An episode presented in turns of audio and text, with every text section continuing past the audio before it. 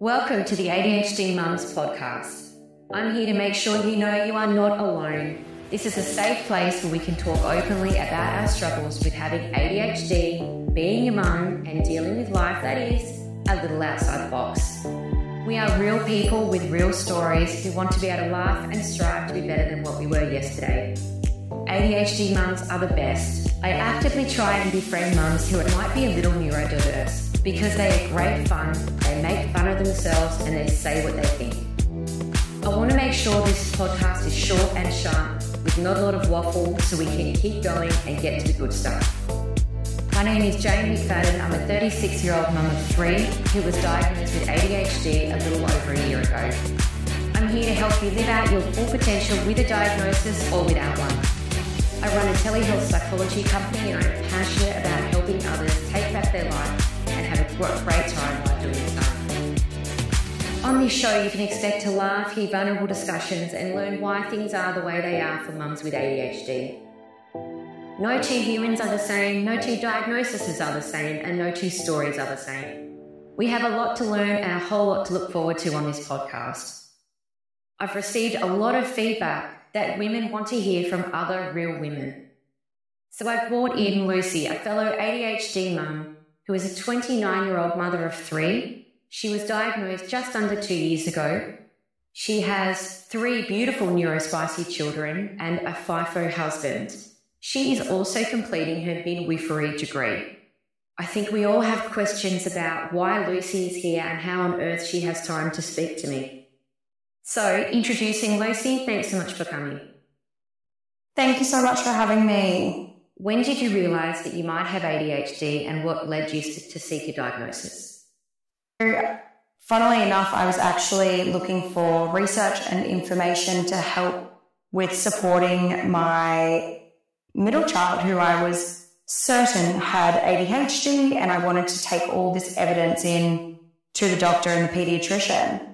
And while I was going through all of that research, I found that ADHD children generally have at least one parent who is ADHD. And I had a look at my husband and, and I had a look at myself. And then I realized that it was me. It was me who had ADHD. Looking at my behaviors and the way that I was parenting, it all made sense. And it was actually alarming, but it was also a bit like if I could be diagnosed correctly, I could help myself. So, how has ADHD impacted on your life as a mum, and what are some of the unique challenges that you think you faced?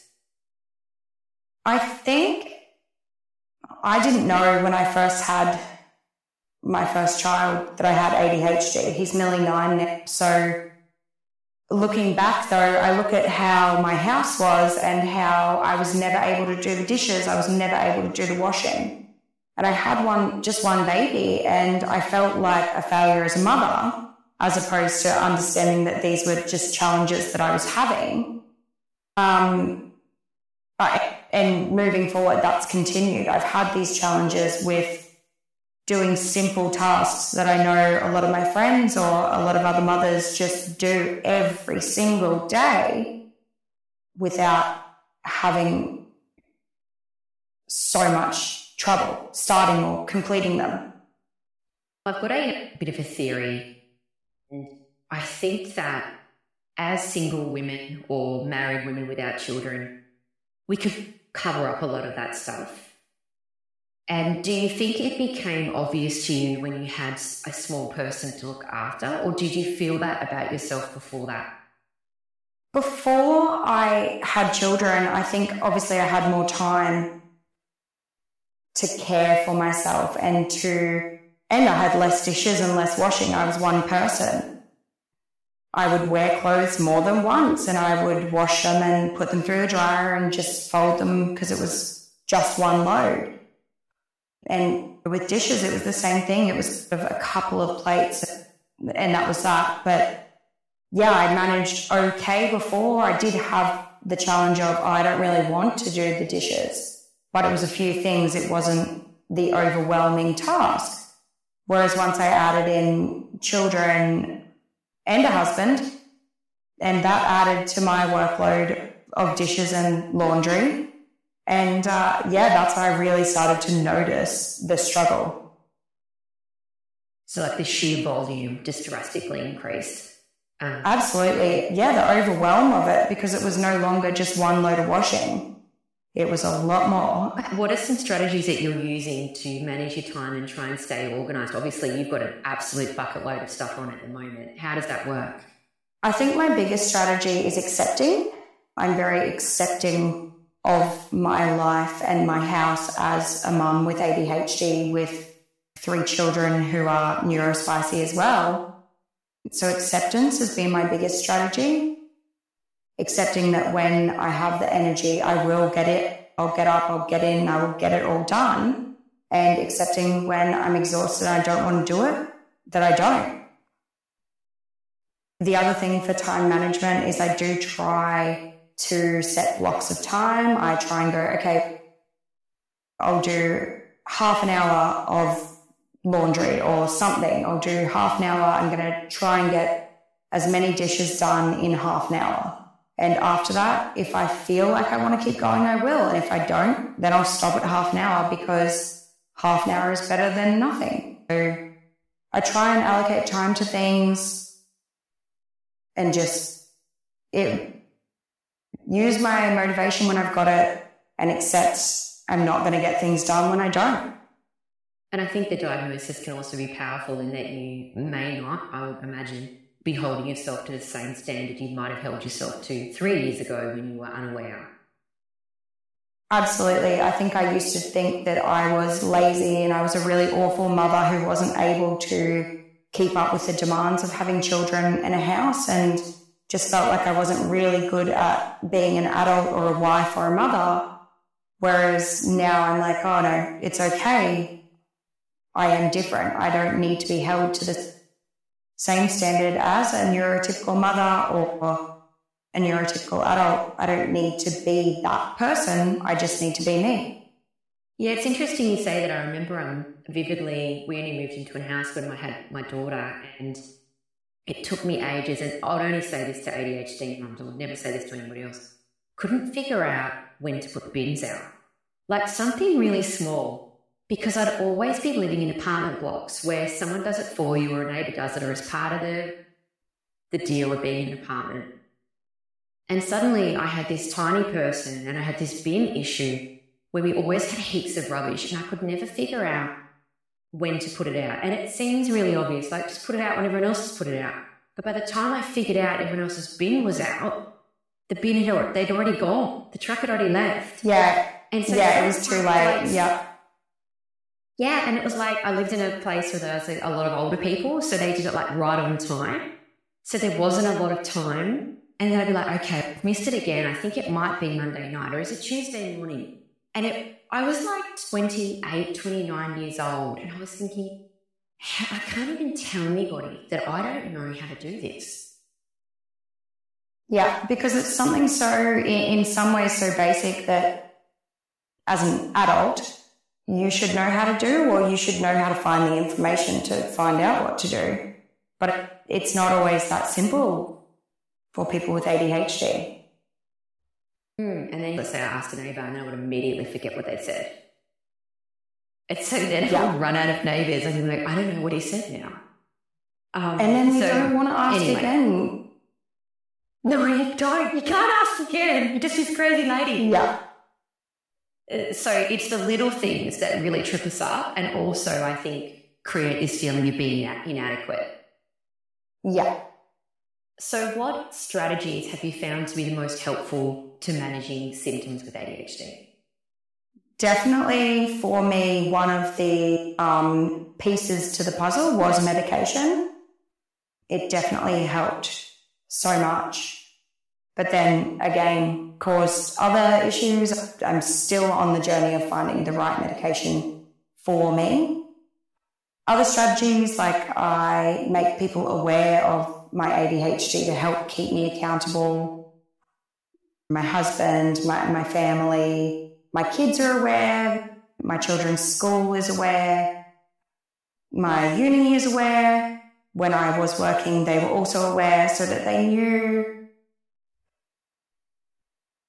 Um, I was going to say to you when you're talking about school support, I've got a son in prep, and you know how they give Yeah. you that book and they give you like an animal or a teddy bear that you have to take home for the week? Every school Yeah. seems to do it. I dread that because it's just an extra thing to do. I never know what to do Yeah. with this teddy. I've got to print the photos. I've got to organise my son to do the book. And as And if we're not then busy it's a enough. mystery.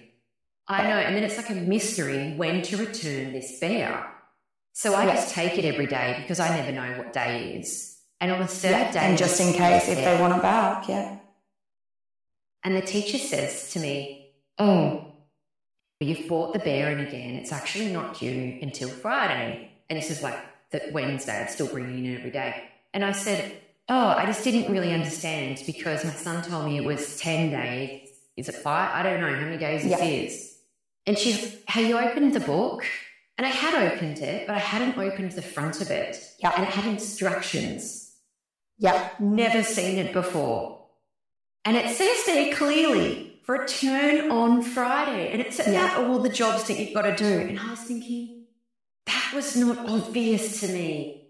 And I was so embarrassed. And I actually thought about it afterwards and thought, I should really just openly say to her, hey, sometimes I'm a bit behind the mark. Feel free to send me an extra message because I'll probably need it. So, with strategies for helping manage ADHD and symptoms of things like forgetting things and kids' appointments and uni assessments and my own appointments, managing when my husband will be at work, when he'll be away, so when he'll be home, things like that. I have, I created this giant acrylic wall planner and I've stuck it on the wall in my kitchen, which is prominent and I can see it. And I've got a to do list, I've got a shopping list, I've got a calendar, and then I break that down into like just one week, Monday to Friday, with a much bigger area to write everything. And I just have to pour everything onto that. And anything that isn't on there that I'm not going to see 40 times a day when I'm in the kitchen, like it, it's gone. I forget it. Or I use my phone as well, my calendar on my phone, reminders on my phone. I have about 400 alarms set in my phone for getting up in the morning, making sure I'm not taking too much time on even eating breakfast. I can get really distracted sitting at the table. So we have all these alarms set on my phone so that I'm prompted to keep moving on with the next task of the morning or to keep going because sometimes I just get so lost. Lots of reminders, calendars, visual cues, as well as these electronic cues as well. And that's really what's been keeping me going for the last little while. Yeah. I think those visual aids are really important. I actually bought a big visual clock with a timer, Mhm. and I've been having a bit of a laugh because my kids use it against me. So when I put the timer on and it says 45 minutes, and I go, that's when we're leaving, we've got to be in the car for school, 45 minutes. That was the purpose Yeah. of the clock. But actually, what happens with the clock is when they say, Can you come read to me? Can we have a shower together? Can you come do this with me? And I was like, Yeah, five minutes, I'm going to be there. But like my inattention, I'm never there in five minutes because I've moved Yeah. on from the task forgotten. So now they put the timer on for me. The timer goes off. I have no idea why the timer is going off. And they go, Five minutes is up, mummy. You have to come and sit with me and read me a book now. Yes. Oh my God, my own timer is being used against me. Against it. children. Yes. Yeah, I'll do that too. I'll say to my kids, okay, I'm just, mummy's just washing dishes and I've set a timer for 15 minutes. And once that goes off, then I'm available to help you with your homework. I'm available to come and play with you or whatever it is I've said I'm going to do. And because it's a, an alarm, it goes off and they hear it and they run out and they're like, Mum, you said, remember you said you'd come and play with us. And I almost go, oh, that's right. And because I am being held accountable for it, I do it. I have to do it. But yeah, again, using our own systems and strategies against us. So I think for ADHD mums, the demands of motherhood, balancing that with work, your own time, study, everything that you're doing, and also taking care of yourself and managing your ADHD, I think is a lifelong journey. But do you have any anything you'd like to share about what has helped? again, I would say like the acceptance of the ebbs and the flows, like the roller coaster. I think motherhood has, is difficult enough as it is, and then you add in ADHD for myself, neurospicy children, you add in a wife or husband, you add in uni, all these things. It's just accepting that it is messy, it works for us. Sometimes I don't know where I am or what I'm doing, but we just manage and, and every day we, we get to that time where the kids are all in bed and I sit down on the couch and, and I go, oh, we did, we got through this day. And that's really it. Just, I do try and just take every day, day by day, because some days are going to be worse, some days are awesome and aren't really that difficult, but just take it day by day and manage what's happening right then and there. That's really how I work and how I focus on being positive about it all and getting through is just we wake up and we work through until the kids go to bed again. So, yeah. Yeah, that's really interesting. I heard a beautiful metaphor the other day. I actually looked at it, thought about printing it and putting it on my mirror, didn't do it. Don't you love that? But I do think it was beautiful, and it was talking about how someone was walking through a dark tunnel and that their thought is, What if there's water in there? How will I do it? what should I do next? Should I take something with me? And they're like overcome with thoughts about how to possibly get through this dark tunnel. But the answer is just to take one step at a time because then you yeah. know what's there. Then you know if there's water. Then you know how long it's going to take. Then you know if you can do it. But if you keep standing there and doing anything about it and worrying, you're never going to get there. And for people with ADHD, we, we are prone to that overwhelm. And if I look at how am I going to get through this whole entire year, we've got 400 birthdays and we've got Christmas and we've got this and we've got that and we've got sport and we have, oh my God, I have to do these, all these subjects and that overwhelms me. Whereas if I look at even just this week or today, what do I have? I can break it down to more manageable, easy to digest tasks. And the overwhelm is so much less.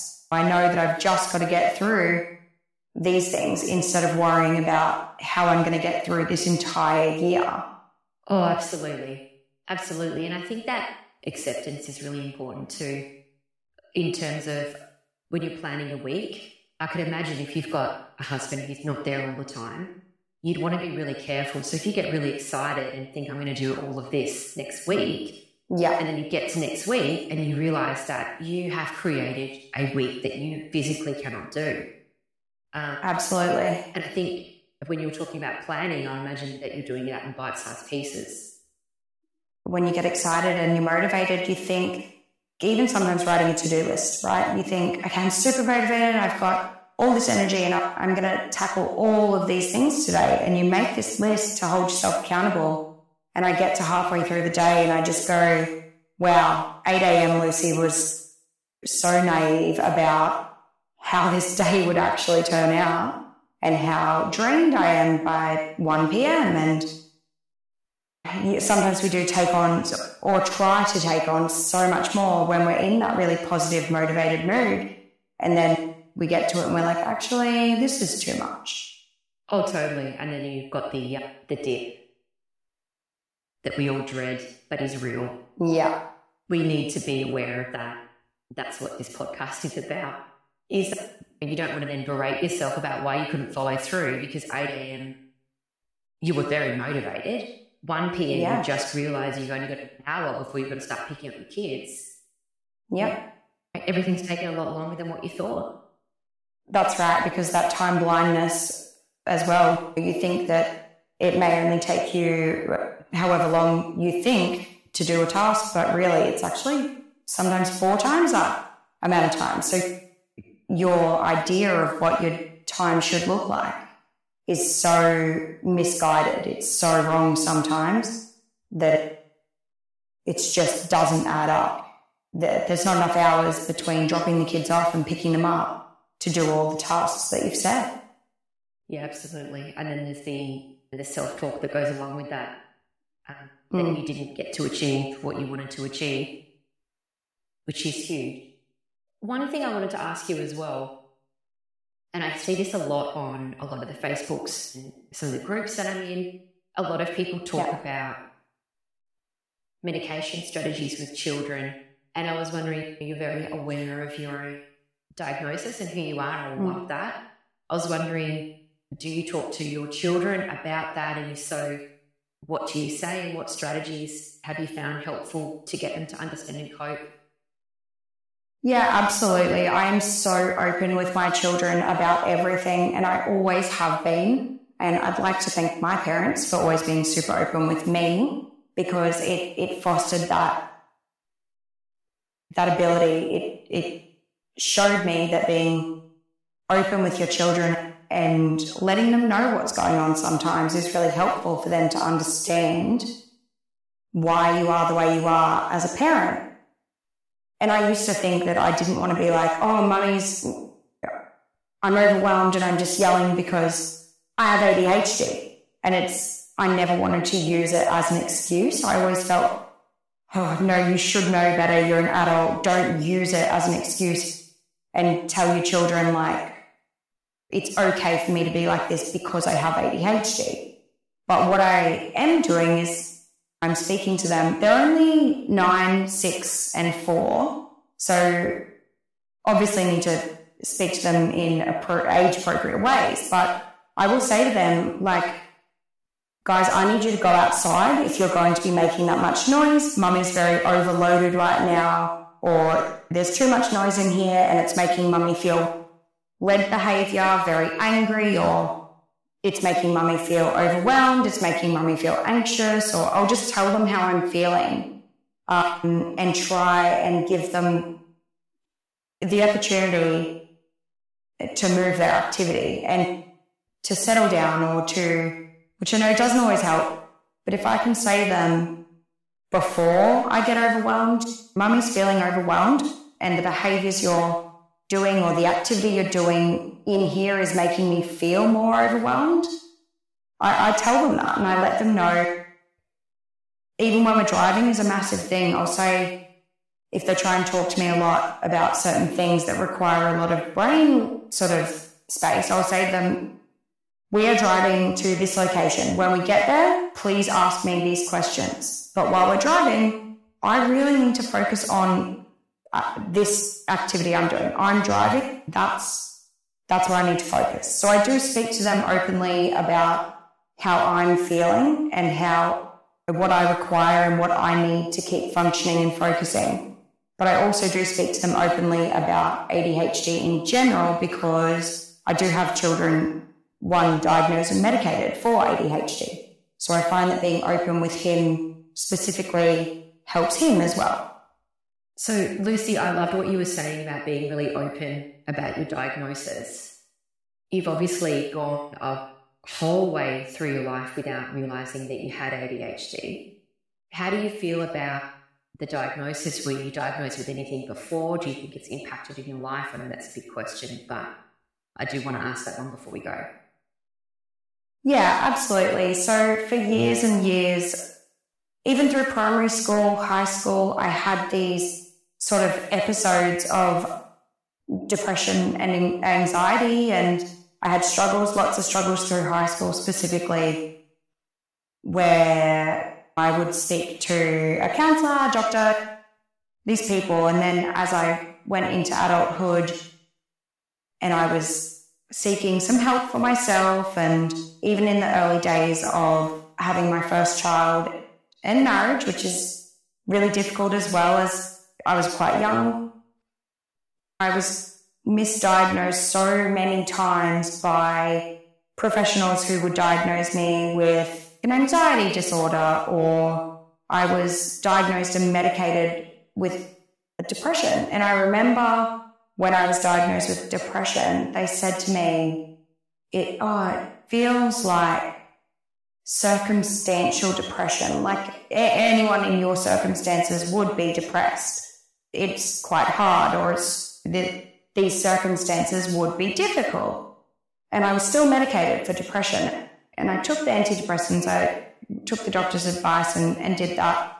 And then I felt worse, so I went back to the doctor. I went off the medication, did it all the right way, but then I was fine. I was okay. And I'm thinking, why am I fine? You just diagnosed me with depression. And yet I'm fine just so soon after. And it was really frustrating because I thought, I'm not depressed. I'm not suicidal. I don't have these normal presentations of depression. And my anxiety wasn't constant, it wasn't around. It just never sat right with me. And it always frustrated me because I always felt it was wrong. I always felt that it was just being palmed off as something else. And I always felt there was more to it. But I was a young woman who took advice of doctors and trusted them. And I don't think that they were necessarily wrong at the time. That presentation was presenting like anxiety and depression. But having had further conversations and knowing about ADHD and how it actually presents in women, I think there needs to be a lot more education on it for these health professionals as well, so that we can not be misdiagnosing and and waiting until we're like 27, 28 to be diagnosed properly with ADHD. Oh, absolutely. And I think we're bringing a generation of women who are aware and I think we're at least making a really good dent in diagnosing a lot of ADHD women who should have been, could have been diagnosed a lot earlier. But then we are then bringing into the world generations of children, boys and girls, who are more aware. Do you think that you will parent your children differently to get them through those difficult years, knowing what you know? Had I been diagnosed as a child, I think my parents would have parented me differently.